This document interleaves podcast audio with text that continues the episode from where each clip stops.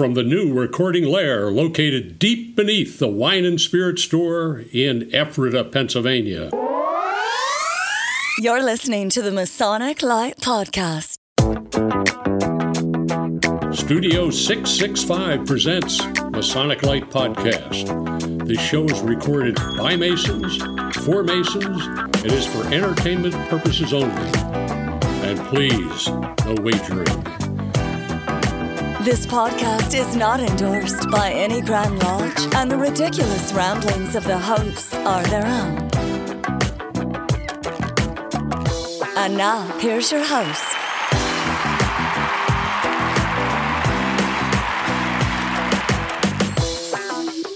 Hey, everybody, episode 59. 59. 59. And uh, you know it's going to start off well when the first run through on our starting the show, Larry spilled a beverage all over himself. And then uh, we look over and Jason's digging food out with his hands, and Jack's trying to direct him to a uh, a fork. Fork. Fork. Jack brought poppers. They were good. They're finger food, man. Tell us about the exploding Sprite bottle, Pete. Yeah, but that was pre-show, pre-show, and it's non-alcoholic, so it's. Uh, So is the drink Larry spilled. Any Yeah, event, yeah. if you uh, if you don't know who we are, this is Jason Lewis. Jack Harley. Pete Ruggieri. Larry Maris. and I hope that uh, on my way home tonight, I do not get stopped by the police. Oh, God. They'll just think you were eating candy. Yeah, Larry, Larry had one sip of a beverage and the rest spilled all over him, so he stinks like a bar. oh, hey everybody! So, um, what a great, exciting week! Um, we have a, a fun show coming up. Bam.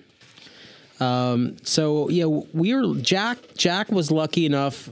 I think Seth Anthony put the idea out there. Hey, you guys should interview the guys from Lodge Forty Nine television show. Of course, we all said, "Yeah, that's awesome." Yeah, that'd be a great idea. Yeah, we and then we just moved on. But mm-hmm. Jack actually gets stuff done. Jack emailed AMC, and lo and behold, I got- actually had the set people from Lodge 49 build a studio for us. So there you go. So, How did yeah. that work? We, we- you know what? We should we should let the oh, what's the word? The, the suspense just gnaw at our listeners and, and talk about our week, and then we'll come back and talk about. Oh, let's do that. okay, but we're gonna have some an, a special some a special special guest Some- a coming special. up. So anyway, Jason, Yes. what have you been up to since our last recording? Nothing. Yeah, it's been the summer, Nice. so we're you're off masonically. I feel like I did something, and I can't for the life of me think of what I did. yeah, you worked Well, every day. Have we been on since you were in, in Lexington? Yeah, I'm back from Lexington. That was that was a great trip. We talked about that. Yeah. Yeah. Personally, you sent your uh, oldest daughter off to college. Yes, A block daughter- away? I'm on Change the locks? I'm on vacation. No, I didn't change the locks. So Okay. we uh, now that we don't live together, we seem to be getting along swimmingly. It so Doesn't that, isn't that fun? man, teenagers on and the. you will become much more intelligent over the next four years. I know. I'm excited. and she uh, she is going to a, a, a school here in Pennsylvania of a Franklin and Marshall, which is uh, Both Masons. Grant both Grand Masters, Dun, dun, dun. right? John Marshall, Ben Franklin, and there's one of the Go- Goth, uh, Wolfgang Goth. Uh, there's Go- Gothian Hall, Goethe? Goethe, Goth. Goethe, I'm not- Goethe, I'm not- I think is pronounced. I'm not right? learned. I don't know. And With an uh, umlaut. James Buchanan from Ask Lod- your daughter; she's learned. and Lod- uh, James Buchanan was a uh, trustee. So there has got to be a Masonic cornerstone on that campus somewhere. Probably most of the buildings. Well, I'll go look for it once my uh, once the, my probation officer says I'm allowed back on campus.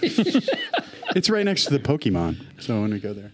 Jack, have you done anything masonically? No, I've been working myself to death, um, and uh, that's really it. I mean, I have there's you know just getting ready for cranking up.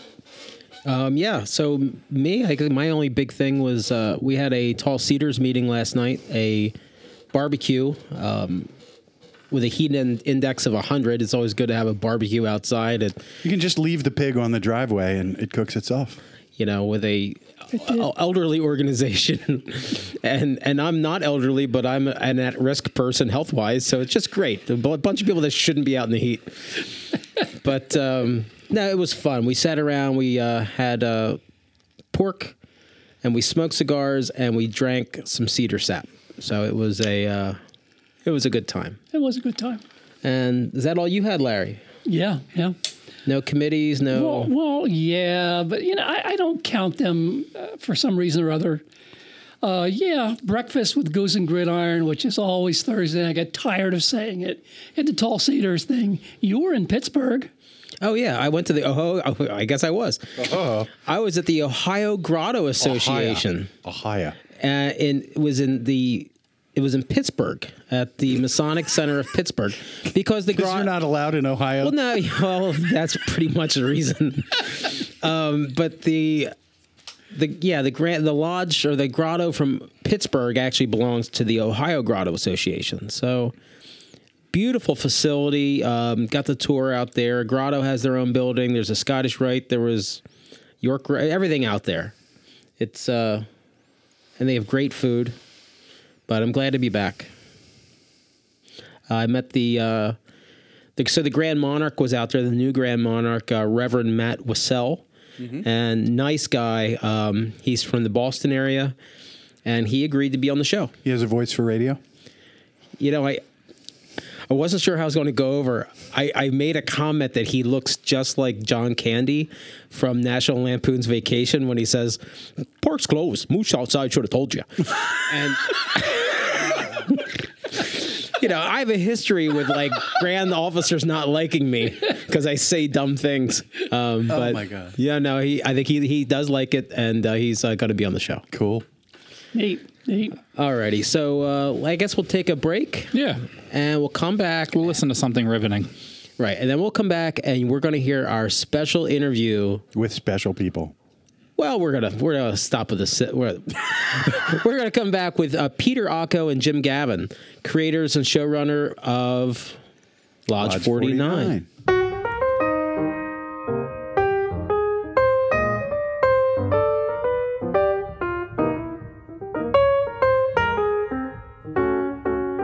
Why choose George J. Grove and Sons for your next home improvement project?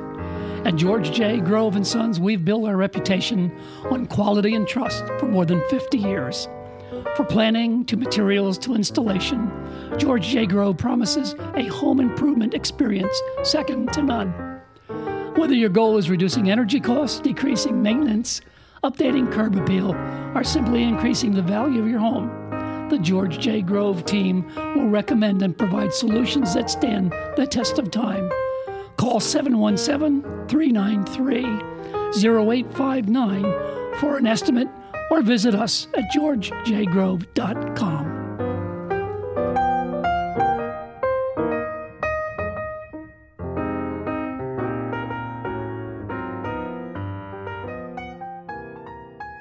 Hey, everybody, welcome back to Masonic Light Podcast. Tonight's episode is being brought to you by George J. Grove and Sons, DNS Cigar Lounge, and Smithton Weathered Vineyard. The Smithton Inn and Weathered Vineyard. Correct. Yeah, so, but then a ta- there's a tasting room. There is. There's a tasting room. And in a cooperative effort, DNS Cigars actually has cigars at the tasting room that you can smoke at the Smithton Inn. Look at that. And George Grove did not build it, George but he would have. He would have, but he did. but it's older. The, the, the inn's older than George Grove. older than George. But listen, but listen, when If they ever have inefficient windows, and the tasting room gets a little chilly, George Grove. there George you Grove go. So Larry and I were lucky enough to have the opportunity to speak to Jim Gavin and Peter Ocko of Lodge 49. Jim Gavin is a uh, is a writer, and this is his first time doing television. And Peter Ocko's got a huge resume of television, like going back to, you know, Parker Lewis Can't Lose and some other stuff. And he's just been involved with tons of cool stuff. Um, but they were very gracious and gave us an interview. And uh, let's listen to it. Welcome to RingCentral Conferencing. Please enter your access code followed by the pound. You've been connected to your conference. We are waiting for the moderator to arrive. Please stand by. Hello? Hi. Hey, gentlemen. Um, my name's Pete Ruggieri, and with me is Larry Maris. He's my, uh, we're the co-founders and co-hosts of uh, a thing called the Masonic Light Podcast. And, um, you know, thank you guys so much for taking the time to, to speak with us. Yeah, well, thank you for speaking with us. Happy to.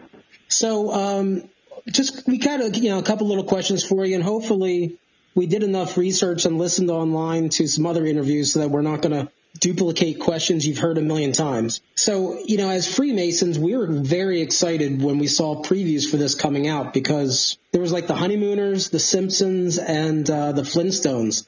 That's about the the Right. extent of lodge kind of shows. So, what kind of reactions have you guys gotten from Elks and Masons and everybody? generally, you know, very positive. I think the, you know, one thing we've heard is that some of the smaller details um, we, we've we've gotten right. Obviously, we've created our own. Uh, you know, we have a fraternal order with its own history and mythology and uh, ritual and all this. But it is a, a composite of uh, these different traditions. Uh, a major one, obviously, being Freemasonry. And I think Peter and I both felt that often when Freemasonry or like the like has been portrayed, it's it's in a kind of hyperbolic. Too often, in a it has a sinister feeling to it, where we're more concerned with uh, the the more human quality of these places. Um, you know, our show does take some crazy turns and all that, but I think you can't really do that unless you have like a grounded uh, a texture of reality that uh, hopefully we've been able to capture. And generally, from what we we were doing a good job on something we're proud of. Yeah, no, I think our, our intent was never to parody, which I think a lot of times, you know, uh, that that seems to be where these get portrayed is some sort of parody of what it, you know, what the comic version is, and that's that just wasn't what we set out to do. The um, yeah, I was just going to say your your Lynx Lodge members are painfully mundane and ordinary guys, just like Larry and I. Um, and uh, Yes, he- Right. no, at, you know, at one time, Freemasonry attracted the pillars of society, world leaders, and intellectuals. Meanwhile, Larry and I are, are retired telephone salespeople. Um, so yeah, why did you Absolutely. feel? Well, you're talking to a. Go ahead. Oh, go ahead. No, why did you feel it was? I just saying. Well, you're talking. Oh, we're horrible at this, aren't we? Yeah. Sure. I'm going to ask Jim to speak, and then you guys. Here we go. Thank you, sir. please, please finish your question. No, just you know, why did you feel it was so important to ground it like that and, and put portray real real people? Uh, well, you're talking to a retired toilet salesman. Um, you know, it's uh, the, kind of worlds and people that I, I wrote about, and then Peter's interested in write, writing about, and then you know we've you know built the show with our writing staff. Is um, I think uh, I'm more interested in finding kind of the extraordinary in the ordinary, and I would like to, you know, in general, you know, we like to shine the light on people who don't get a lot of due. Uh, in our mind, a guy like Ernie in the show, who is a plumbing salesman by day, uh, we want to instill his life with all the meaning and grandeur of, uh, you know, uh, you know, the great men of history, you know, or whatever it is. I think that's one of the great uh, virtues of these places is that you can go to this place and just have a different view on the world and your life. And I, I think it's, you know, a place to find to find meaning. And uh, in the end, it doesn't matter what you're doing for a living; it's who you are as a person. And uh, I think the lodge is a place for different types of people to come together. Yeah, and there's enough shows about perfect-looking rich people, so we were trying to fill a different niche. Yeah, in in the Masonic world, you know, the the term "on the level" that's a very Masonic term, and you know, our goal is that all men are equal when we're together. So yeah, the toilet salesman and the mayor can have an equal conversation and an equal say. Absolutely. Yeah, no, that, we love that. We, uh, was it, you, we met on the level and partied on the square. Is that the, uh, Yeah, you got it. Yeah, yeah. yeah. The um, one of the things we really appreciate the show, nothing is like really overt and obvious, which is different in a lot. You know, a lot of TV shows just hit you over the head with things. Um, so there's a lot of things that you see and you hear and you pass over. You don't think mean anything, but then later, like, oh my goodness, like I got that now. So, yeah, how much of that is on purpose?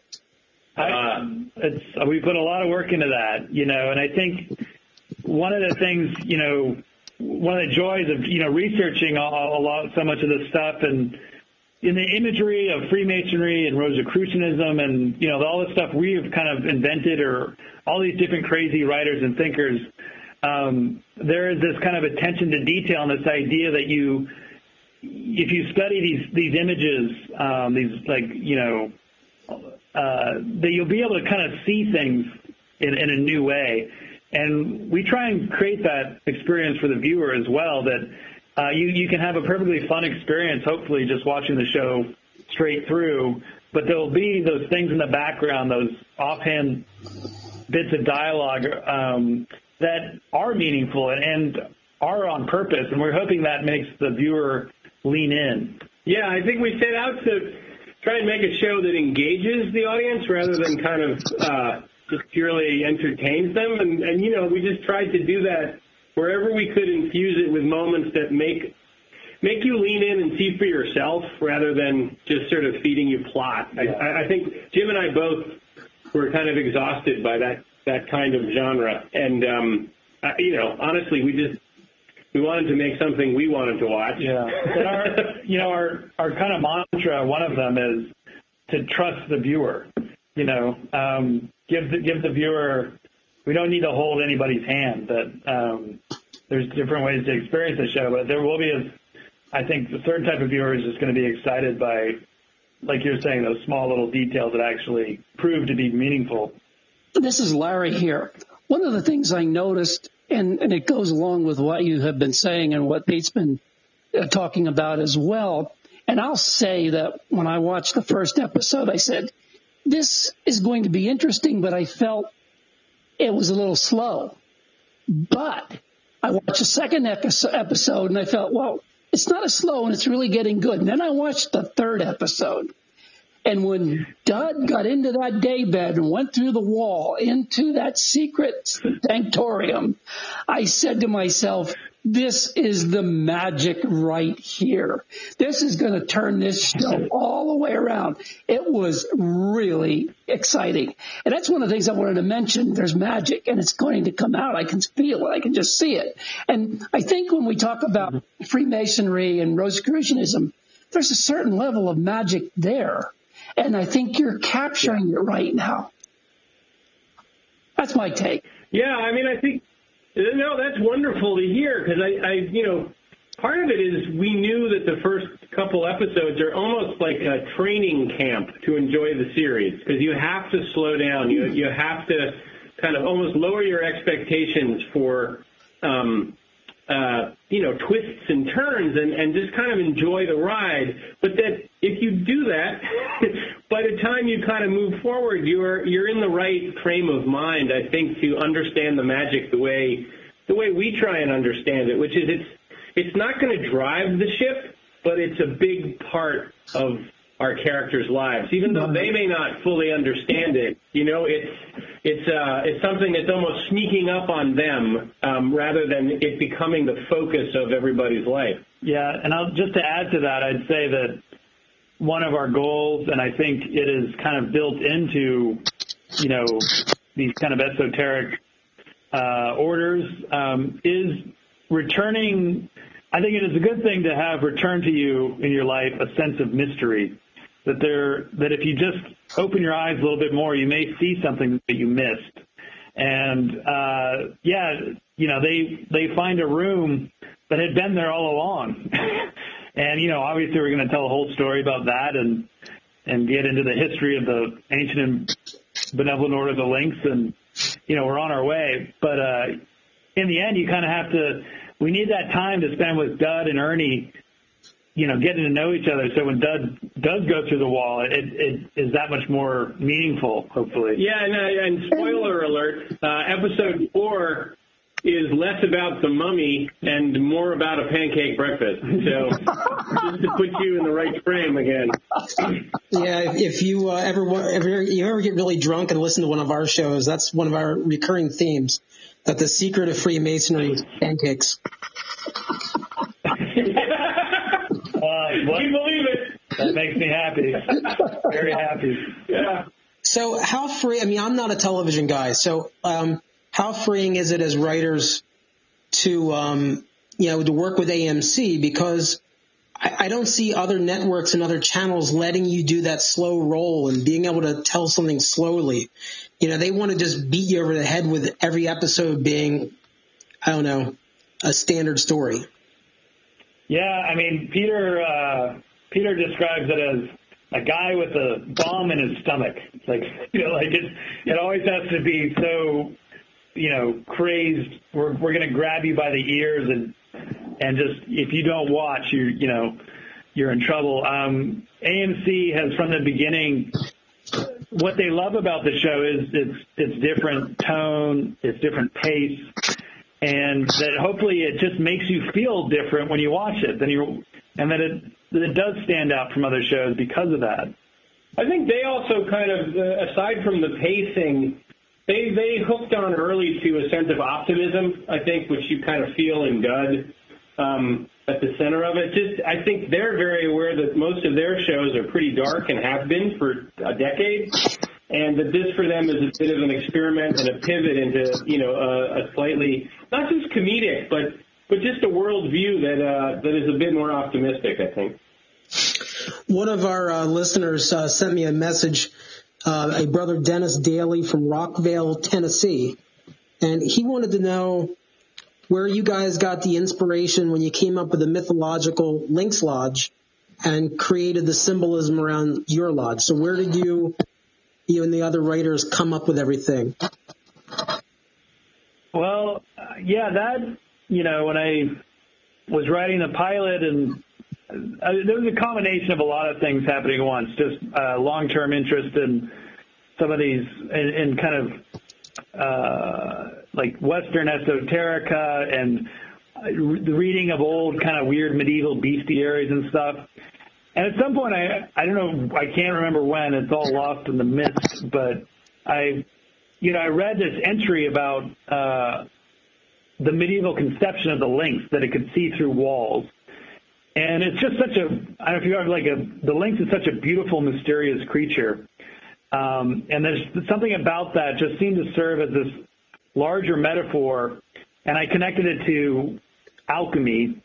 And, you know, then we, we kind of went from there. And, uh, you know, I think it, it connects to a lot of different strains of, of, of thought and philosophy. Um, but yeah, the, the lynx as a, as a central metaphor has kind of been there from the beginning. So you guys have probably done a, a as my co- other co-host Jack uh, told me, he said a, a Brazilian interviews. But um, what is one question that you thought you were going to receive, but you haven't received yet? Are there any things that we're missing that we shouldn't be missing? Well, That's a good question. Wow. Mm. Like when you, you know what, I got to say that the, the questions we're getting are all uh, super smart and engaged. So I, you know, I, I don't, you know, uh, actually, you know, the one you just asked from your listener is one is a kind of new one. So that's kind of cool. Like I think we're hoping we're trying to build a whole world, um, a whole mythology, and it it is thought out. You know, it's not, you know, we've had it in place, and you know, um, that there's a great joy in doing it. Um, I don't know. Is there anything? Else? No, I don't know. I yeah. I mean, I you know, I think the more questions we get where people realize that uh, you know it wasn't just thrown at a wall. That that you know, our secret hope is to start a secret society with the television show. so if, if we're on track to do that, yeah, uh, then we've done our job. The key is uh, micro payments and recurring monthly charges. Uh, we're just taking notes. Yeah, we might. You might see that in a future episode. By the way, I have a I have a question for uh, you, Jim. Uh, one of the things that I read, and I was trying to find out, and I Googled and Googled and Googled where, where you guys got a lot of your inspiration from. And one of the things I found out was that one of your inspirations came from uh, a Thomas pa- pa- I was going to say it right, Pynchon book, crying the crying of Lot 49. Well, I read about this and actually I just ordered it in Amazon five minutes ago. Uh, I'm thinking, uh, when I read about it, I said, this is amazing about the secret post office that is not part of the USPS, but secretly underground. And I thought, this is a conspiracy. This is a fraternity. This is amazing. So is that where you Yeah. got the, some of your inspiration from? Uh, yeah, I think you know it's the 49 is definitely an homage to a writer that I've long had a long interest in and got much joy and inspiration from. And that book in particular is about a very ordinary woman who stumbles upon uh, this very uh, extraordinary underground system of communication, and it kind of drives her to the brink of you know it's this it's a very short, crazy, very funny novel. It's also set in Southern California.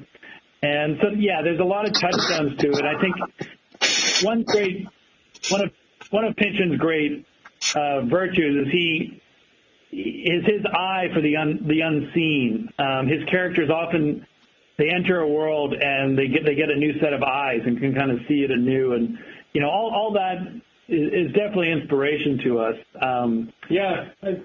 I- all I would say too, and we have said this before, but I, I do think that for you know for us we are we're far more interested in in watching people who believe in something rather than sort of obsessing about the details of what they believe. And I and I, in a way I think there's you can draw a line to, to Pynchon that way, which is it's the human it's the human element uh, inside the mystery that's interesting, you know, rather than the mystery itself.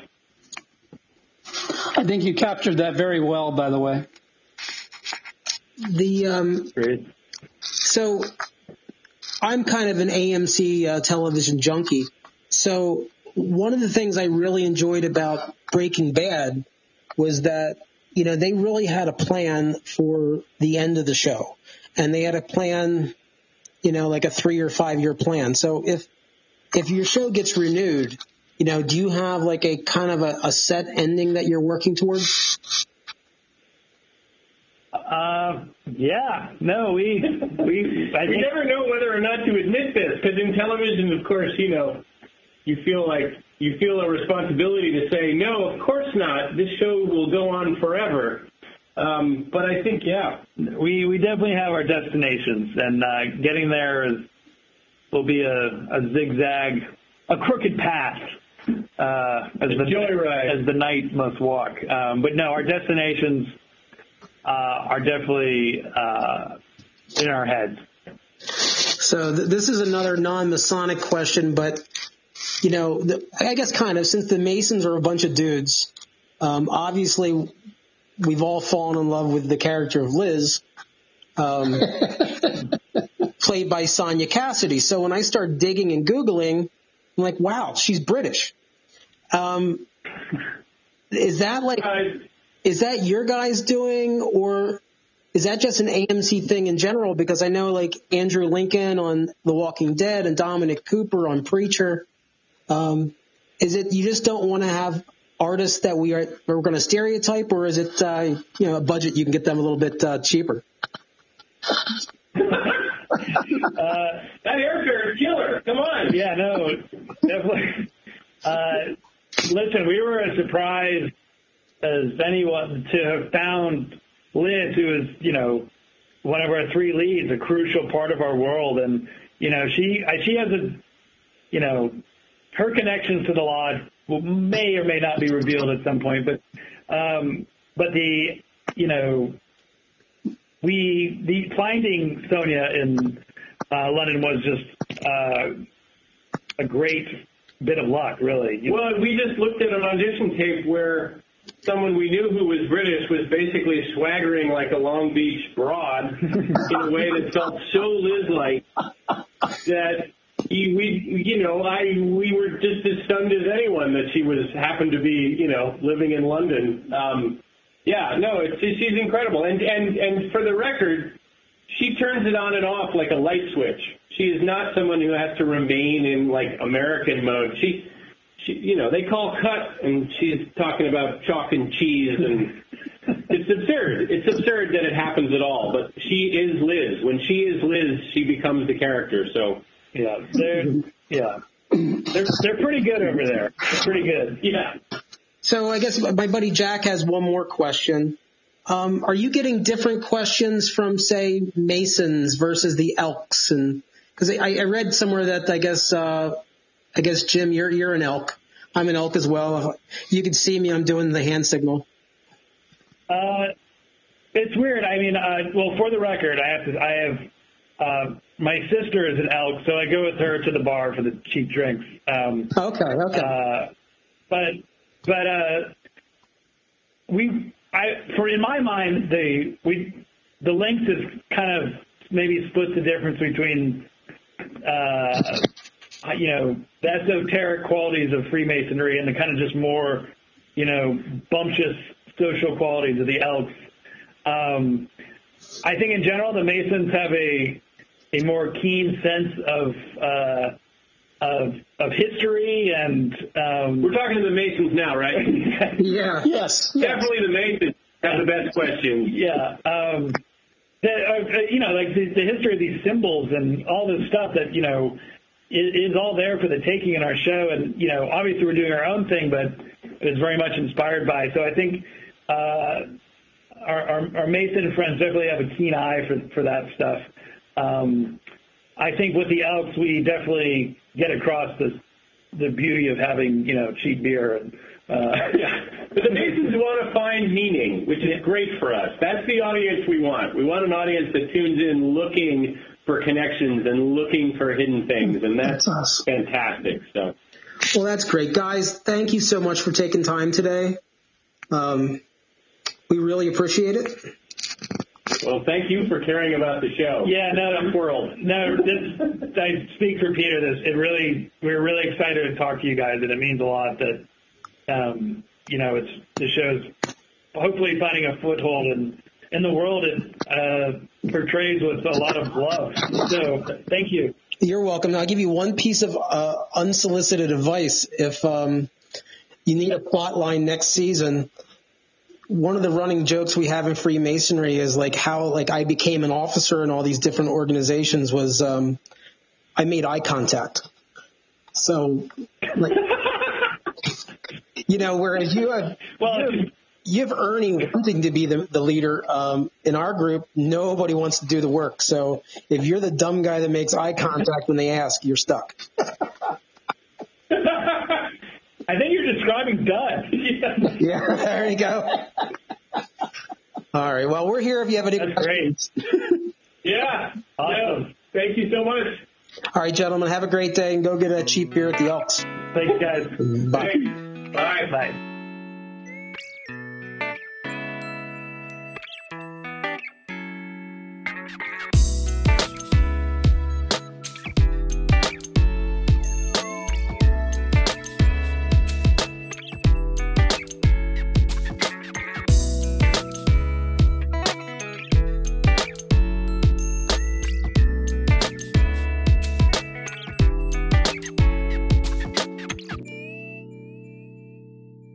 So that's a couple of words uh, from the creators and writers at Lodge 49. I, guys, you did a great job.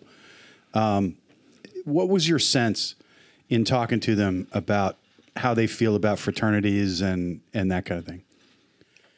I, I really felt like for two guys that are not in a fraternity, that they got it. They they nailed it. The fact that we are just regular guys and you know we're regular guys with regular jobs and we mean well and you know somehow they just I think they nailed it. That's all. So the question, I, I don't know. You guys are looking at me like I'm supposed to run this interview. Uh, w- w- Larry, you, you look like you're going to talk. Oh no, it's just gas. Yeah, the sense the sense that I got, and w- I don't know that we didn't have the courage to ask them if they belonged to any fraternity. Uh, we could have said, "Are you a Freemason?" But we didn't do that. I don't Well, I read enough from their other interviews, Larry, that if you would have paid it, if you would have done those, listened to that research, you would know that they're not, and that um, I believe One- one Jim- of the Jim's sisters sister. Jim's sister is an elk. And he did mention that in the interview. Yeah, that he you- did you mention But there are other Yeah, people. yeah. There are other people affiliated with the show that most certainly are members of our fraternity, at least the Masonic Yeah. fraternity. You know, a lot of the buzz on the internet is, you know, oh, keep in mind this isn't Freemasonry and uh, no dress code in the I- lodge. My, But I, I got to give a shout out to the show of the little nuances that if you're in a fraternity, ring loud and clear. Not necessarily the esoteric shout outs, but, you know, the officers on the wall with the missing picture and the crooked picture frames. And, I mean, it just, the, you know, Scout's breakfast and, you know, it's. Yeah. Uh, There's where's the pancake mix? There's no pancake mix. Yeah, if, if you were to go into the uh, Masonic Center of Lancaster County and look in the back room, there's a wall full of Walmart level pancake mix that's instant. that's probably been there since the Eisenhower administration. In case of nuclear holocaust. Yeah. So while the Lynx may be closer to other fraternal organizations, like I think the Elks, I really think the Oddfellows, you know, because they're some of the ornate. they do have some esoteric elements. In some esoteric and yeah. like their old costumes and you know like Mm-hmm. uh, not to give any episodes away, but you know episode four is out there. But what the uh, the past sovereign protector is is dressed in, you know, Mm-hmm. really kind of has a shout out to to Oddfellows. I think, uh, but those little nuances, man. I mean, it makes you feel right at home. It Like we really just- does. And uh, I'll tell you what, for those of you that aren't in Pennsylvania, we don't have alcohol in our lodge buildings as a rule. Um, and this this program, it's, it's sort of uh, orbits around the bar at the lodge. It's it's basically esoterics and cheap beer, and and it makes me glad that we don't have a bar in our, in our lodges in Pennsylvania because it's not about that. Well, yeah, and I'm an elk, and the the Elks Lodge is mainly about the bar. Right. While there are definitely some people that take the path that become officers and they they do the running of the lodge, really the the social hall is is the main thing with the Elks. Mm-hmm. You know, there's a, a, a Mason. who- They would argue it, that it's service to the veterans, but yeah, there's Well, that happens with the money they, they get from that they the make bar. at the bar. Yeah. There's a Mason in the area that is the most recent past, whatever the presiding officer is in, in Elks. What was it called? I don't know what it is. Exalted ruler. Yeah, and and he said that it was you know it was fun. However, he wasn't anticipating like being the general manager of a bar, which is pretty much you know a major role. But and anyway, we're getting off topic. Lodge forty nine. But I love the fact in the interview that you asked him my question actually about when you're getting questions, you know, what are the differences between the questions that you get from the moose and the elks versus the masons? I love the answer to that question. The um, my favorite answer that he had in there was when he pointed out that he is a retired uh, toilet salesman, Right. and and that even comes through in Ernie's character, who sells plumbing supplies. right. So it's you know the only thing that's kind of foreign to me, being an East Coaster, is the whole like lazy kind of California surf vibe. Right. But like it's where I, I want to be. You know, I'm like. You know, going back to the, you know watching the Monkees when I was a kid and things like that. Like, you know, Well, I'm not getting the vibe that the show is about the fraternal stuff, right? Like that that is certainly the backdrop, but you know, it, it feels like a character development story for Dud and Ernie, and, and they even said on, you know, the interview that you know insert whatever. I mean, it's it's about the, it's about the characters. What was the statement he made? Uh, I'd, I'd, I'd rather, I'd rather talk to somebody who believes in something. who believes in something. I, I God, I, I can't remember the, the exact phrasing, but uh, but it was spot on. Yeah, I believe in something. Yeah. and, and that makes you more interesting than But that's my point. I think that it would be an interesting show if the backdrop was not fraternal and. But for us, it, it certainly. But where I see the connections too is, you know, I've been a Mason for going on 22 years now, and every year, my view of the fraternity is different, and I, I, and I'm not saying in a bad way, in a good way. I see different things now that I didn't see before, and in only four episodes, they're hitting on that where they've been going in this lodge every day after work for years and having beers. Mm-hmm. And now they're just starting to notice things that have always been there. And whether, you know, like when I joined the York Rite, you know, I'm like, oh, I never saw that on the ceiling. I mean, there was, you know, not hidden, You know, Hidden- oh, I never saw sight. that little room over there. But a lot of it's fleshing out around the character of Dud, who is a young guy who is looking for something to straighten out his to help straighten out his life. He's willing to do it. He's just looking for something to guide him. And and he's finding a framework of it in the fraternity. And I think that's really cool. And that's that's why it's to me, that's why it's compelling to be in a lodge and instead of at a small airport in the suburbs or, you know, some someplace else. Well, he's also the optimist of the group. The rest of the group are kind of like us grumpy past masters. Oh, it's not, a, you know, like it's not, no, no, no, you can't do that. It's not about that.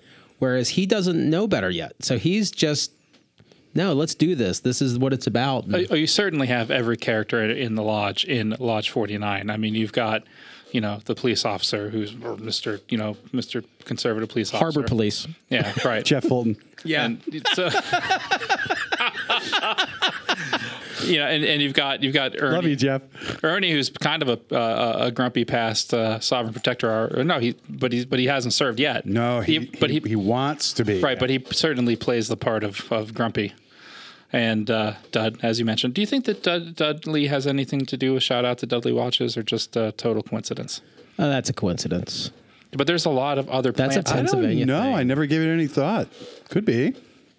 I mean, he's just he's just a dud. I don't know. but there's so much. Yeah, I mean, there's so many other. I think it's more of a shout out to the dude, the dude from Big There is a very strong dude vibe. Yeah. yeah, dud dude, just missing an E. Yeah. or just dude. Aren't we like, all? Let's go. Let's go surf. Dude abides. Uh, but then you got you know the esoteric guy Blaze, right? Like Mm-hmm. he's it, it's, it's pretty funny.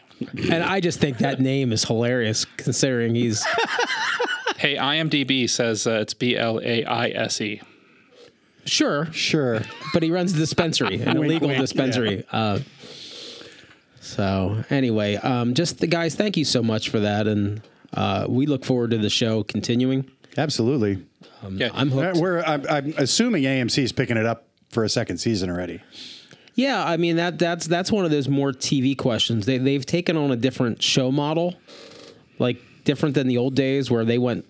Zombies and heads exploding. Well, yeah, but they also just kind of like okay, yeah, they just ordered the series. They just ordered the whole season, and I think AMC's very happy with the show from what they were saying, and I I hope it comes back. yeah. So if you're trying and to, they uh, they've gotten fantastic reviews. Yeah, all the The reviews, reviews are, have been uh, awesome. people are really confused, and not not confused is the wrong word, but they're like tripped up by the fact that it's it's a thought provoking, humorous, intellectual, laid back.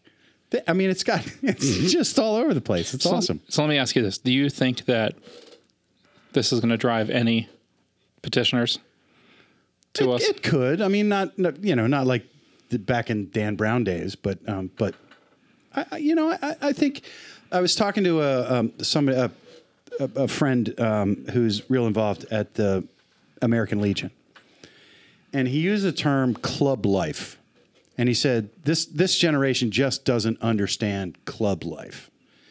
And I had never heard the phrase club life before, but it defined it. it you know, the Legion, the VFW, the the Elks, the Moose, the Masons. Even go to like the local firehouse in my hometown. The volunteer firehouses were where guys hung out. Yeah. Not just guys, uh, families. Yeah, I mean, I remember being a kid and I'd be with my dad on the weekends, and that I mean, we went to the firehouse. Mm-hmm. In fact, he said, "What do you want to do this weekend?" I'm like, "I want to go to the firehouse and just hang out. We'd shoot pool and you know, hang out with my step uncle and turn the sirens on. It was Yeah. it was fun." So, speaking of Lodge 49, if you haven't had an opportunity to watch it, so it is on AMC. Uh, it airs on Mondays, correct? After Better Call At Saul. 10. Yeah. And uh, you can also watch it. Uh, you can watch the first episode for free at AMC.com, and then you can, uh, if you have any cable subscription like Comcast that we would have here, you can certainly get the standalone uh, AMC app, and then you can also purchase the episodes or season pass on Amazon Prime Video, which is where I'm watching it. So So if you if you're tuning in just for the first episode, it's a bit like the roller coaster at the top of the roller coaster, and and the first episode is just sort of just topping over. It's a I'm not I don't want to say it's slow because it's it's interesting and funny, but two, three, four, uh, the, the the roller coaster starts going down the hill, and it's it's flying. And I think by mid season, it's going to be screaming. Yeah, the end of episode three. when the door breaks or when the wall through the goes wall through. Yeah. and finds the crypt with the mummy. Has everybody seen It's episode? not a mummy. yeah, No, it's a, not a mummy. It's a, re- uh, Corpus, uh, yeah, or whatever the rest of it was. a, a rec, a rec, uh, Corpus delectus. Yeah, Uh, no, Corpus erectus. Desiccated, is what it is. Has have you have you seen episode four? I have. No, I have not. Well, then we won't spoil it for people, Yeah. Don't spoil it. But but watch it. But watch it because well, everybody knows there's a corpse, but man, the scene where he falls on the corpse Well, yeah. Yeah, that was four. That was episode four. that Yeah, had me rolling. yeah. I, mean, I had that happen to me a lot too. Just the guy wasn't as dusty. He was more recently, more recently dead, like an hour dead. That's why we don't have defibrillators in lodge. That's why we got defibrillators. So let's uh, let's circle back and talk about some episodes. Uh, you know, as they they unveil on our on our shows. Let's uh, keep up with it a little bit. yeah, we'll start doing uh, our little uh, reviews, our re- recaps. Oh gosh. Uh, okay. We'll be we'll go full nerd. Oh man, All right. we're so we should. suck ups. So Go ahead, Jason. you guys did a great job. Thank you for. Uh, Well, Yeah, once well I done. once I s- learned how to not talk over them, it was really difficult having the Oh, God, that was conversation hysterical. with like I'm so used to doing it on Skype, where I can see when somebody's getting excited and getting ready to Mm-hmm. say something. And finally, I just had to like shut up. And they're professionals, so they They got it. they they led the interview the rest of the way. So thank you guys. Yeah. so this is a loaded episode. We have a we have two things happening. Lodge forty nine certainly is uh, a great highlight. But let's uh, take a quick break and we'll listen to something fun and uh, we'll move on to our next uh, adventure. At the historic Smithton Inn of Ephrata, Pennsylvania, we're pleased to serve the latest creations from Weathered Vineyard Winery, along with spirits from Thistlefinch Distillery in Lancaster. All to be experienced in the tasting room of a beautifully restored 18th century bed and breakfast. Cigars by DNS Cigar are available for your enjoyment in the courtyard. The historic Smithton Inn is convenient to Lancaster County's most interesting attractions. Just minutes from the Ephrata Cloister and the Green Dragon Farmers Market. And a short drive can get you to charming Lititz, thriving downtown Lancaster, as well as Hershey, Bird in Hand, and Intercourse, or Valley Forge and Gettysburg. Whether you're looking for a romantic getaway or an active vacation full of sightseeing and attractions, the historic Smithton Inn will be a welcoming oasis from everyday life, one that you'll want to visit again and again. Stop in and visit at 900 West Main Street in Ephrata, Pennsylvania, or check out our website at historicsmithtoninn.com, or simply call us at 717 733 6094. Just ask for Pastmaster Dave. Good news, everyone! Masonic Light News. News not fit to print. In Masonic news today, according to a recent post on Facebook, which certainly must be true, it was announced by the Grand Lodge of Lariana had suspended recognition of the Knots Tightened USA. The brouhaha occurred when a parking space reserved for the stewards of the Grand Lodge was accidentally occupied by an errant Knight of the Knot. The situation deteriorated when janitorial staff wrote inappropriate maternal references on the car's windshield with bar soap. Responding with calm and a complete lack of sarcasm, the most deliberate past Grand Master of the Grand Enclosure of Knights Tightened explained that the parking space in question was not properly marked as reserved, and that had there been such a sign in place, it would have been acted upon as is appropriate for all such parking venues. That's the Masonic news. So mote it was. Oh oh, Lord. It was good. I think. Oh no.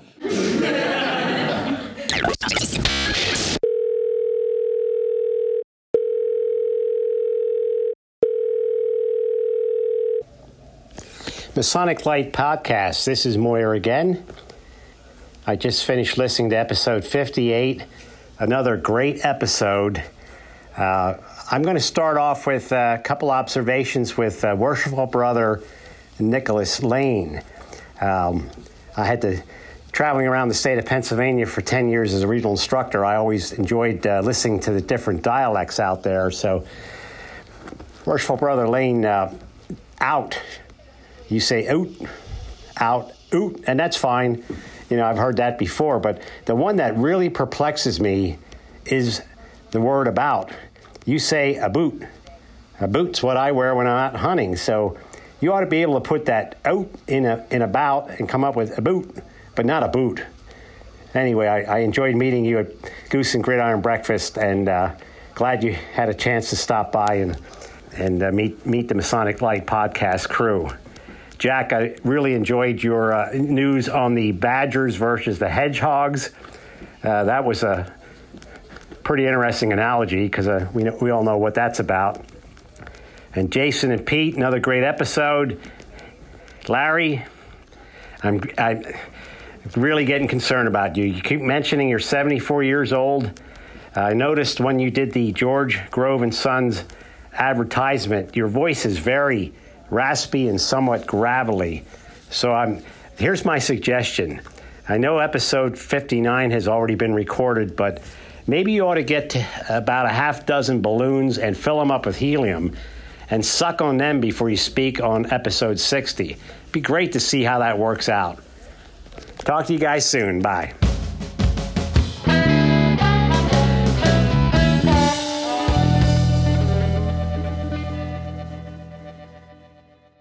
We're back. So, last episode, episode 58, which was also brought to you by uh, George Grove and Sons and the historic Smithton Inn in Weathered Vineyards. Uh, and we had on Nicholas Lane, worshipful brother, uh, the master of Castle Island Virtual Lodge. Yeah, so, you got it right. Yeah. yeah. So tonight, and he guilted us into participating. yeah. Yes. So tonight we are actually going to attend. So we have been recording this show uh, that you're listening to uh, just before we're going to jump on. So we've got about 15 minutes until virtual lodge time. So we're going to hit pause, take a break, and uh, we're going to go to virtual lodge, which unfortunately we, we can't record as part of the show. And then we're going to come back and discuss that and wrap up. And Larry's got something stupid to say, I'm sure. And, uh, and then we're going to go home. So we'll see you guys after virtual lodge. The number you have dialed has been changed. The new number is. Please note, the new number is. Hey, we're back, everybody. Uh, so we were just participating in the Castle Island Virtual Lodge for the month of August. Uh, pretty cool. There was what one, at least four grandmasters there. Yes. Four sitting grandmasters and then several past grandmasters. Yeah, so like I think Manitoba, British Columbia, whatever they, those weird people call states up there, provinces, and then a couple American states. North Carolina. Was there Arizona? No. Okay. Uh, North Carolina was on for sure. But um, I think that like 67 men. Oh, there were more than that because there were numerous people at a couple of lodges. Yeah, so hosting the lodge virtually, Ezekiel yeah. Bates in Attleboro, Massachusetts. And there was another couple of lodges that had multiple people in in the. So the, I I would say there were over hundred people in the in the in the room. Um, Yeah, in, you know- in air quotes. Virtual Lodge Lodges, you know, got a research kind of vibe to it, and it's uh, attracting a lot of the podcasters, YouTube guys. the intelligent podcasters, not like us. well, we, we were there, but uh, you know, John Ruark was there from uh, Masonic Roundtable. Yeah, but we're like we're like tagging the outside with spray paint. Jack while- while Aquilina is Junior Deacon from Brought to Light, and I forget the gentleman's name, but he's from Three uh, Distinct Knocks. and the After Lodge podcast. I think he's got two of them going on. Yeah, yeah. So we're a good company. All good stuff. I listened to that. Um, Three distinct knocks. Yeah. when I'm driving. Yeah, Jack Aquilina delivered a wonderful. I never listened to Jack Aquilina though. a one- no. Well, that's because he never releases anything. No. He tried to pawn his job off some, to some Americans, and Well, I listened. call it Dead Lodge in Australia. I, I did my best to listen to it for the first 45 minutes, but you know the second 45 minutes really started to drag. That's when that's when they actually got into the meat of it though. Yeah, well, Jack did. Re- Jack researched a huge, huge paper. Yes, and he had to, you know summarized it down to an hour, which I don't know if you call that a summary. He might have omitted a few lines. it was missing two pages. I was I was messaging him during the whole thing. Yeah. saying, "Can you speed this up, please?" Yeah. So anyway, congratulations, baby. brother Nicholas. Good job. Um, hopefully, one of these days you'll be able to move along and and also Jack. Uh, I mean, the, the the presentation is Jack's presentation, and this is the first time. I think this is the first time it's been aired in a large format In its entirety, In its worldwide. entirety, yeah, worldwide for the yeah for bits, the no bits and pieces have been have been read before. This is a short form. no, well yeah, boiled down to an hour. Yeah, an eighty-page report that's been boiled down to an hour. Do they just do everything longer in Australia? It must be the time zone. Uh, no, they're just good at it. Thank you, Nicholas Lane, for having us. Okay, thanks. Bye. Thank you, Jack Aquilina.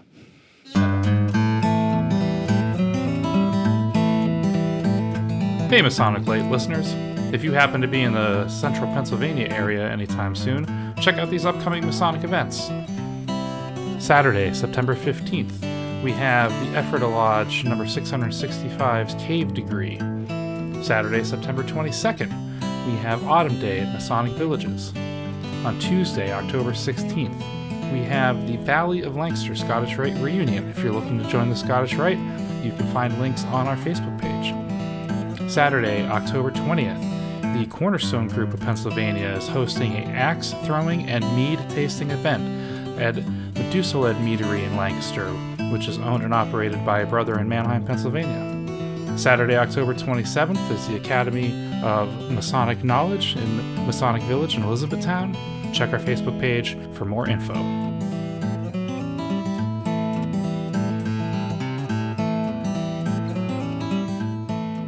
And we're back. So you heard uh, you heard some Jack's news earlier. We heard from the gentleman from Lodge 49. You heard our discussion about Virtual Lodge. And uh, We can't give you any more than this. Yeah, I This is- know. God, how much more do you want from us? I think it's time to go home. It's been a long night. It's probably 10 o'clock by the time that we're saying this. but uh, somewhere. Can we again- charge? Can we charge by the hour? Sure. And again, you know, we want to we want to thank the people that uh, have been donating on the GoFundMe. That's still active. We still need some new equipment. Uh, but uh, Not only do we still need new equipment, we we have ongoing expenses. now that recurring we costs, did not like have. SoundCloud, Yeah, you know. Um, so we're we're paying a lot of this stuff out of pocket, and we appreciate any help that you're willing to give out us. of your pocket would be easier yes, on us. absolutely. So, um, but big shout outs to George Grove and Son, Historic Smithton Inn, and the Weathered Vineyards. Vineyard. And I'll Vineyards. post a picture on the Facebook page on the wall behind us, the wall of fame.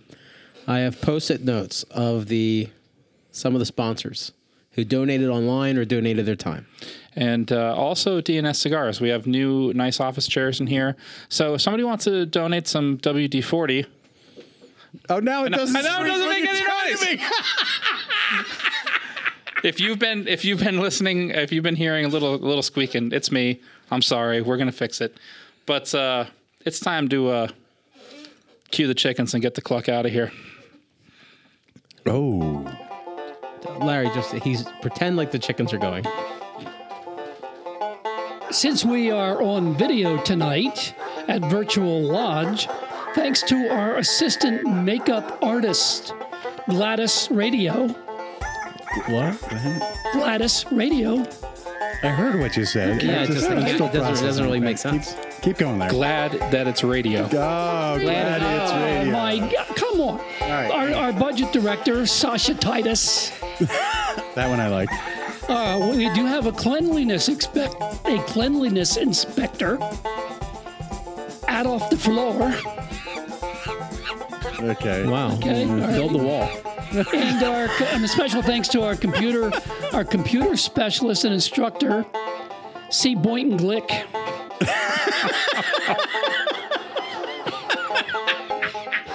and I'm going to close the show Is this tonight. better, Larry? Because you, you were complaining we didn't give you any feedback last night. You don't give me any exactly. feedback. Exactly. And I'm going to close the show tonight without mentioning the law firm. I think I got some grief on that one last week. Good. Uh, a friend is uh, a friend. Definition of a friend. A friend is someone who will bail you out of jail.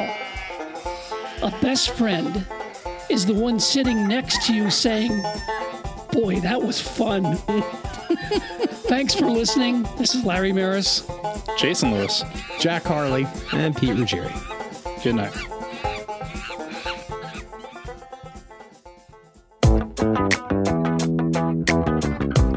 You've been listening to the Masonic Light Podcast with brothers Pete Ruggieri, Larry Maris, Jason Lewis, Jack Harley, and me, your dulcet toned announcer, Brian Hill. Listen to all our episodes on our website, www.masoniclight.com, or via your favorite podcasting service.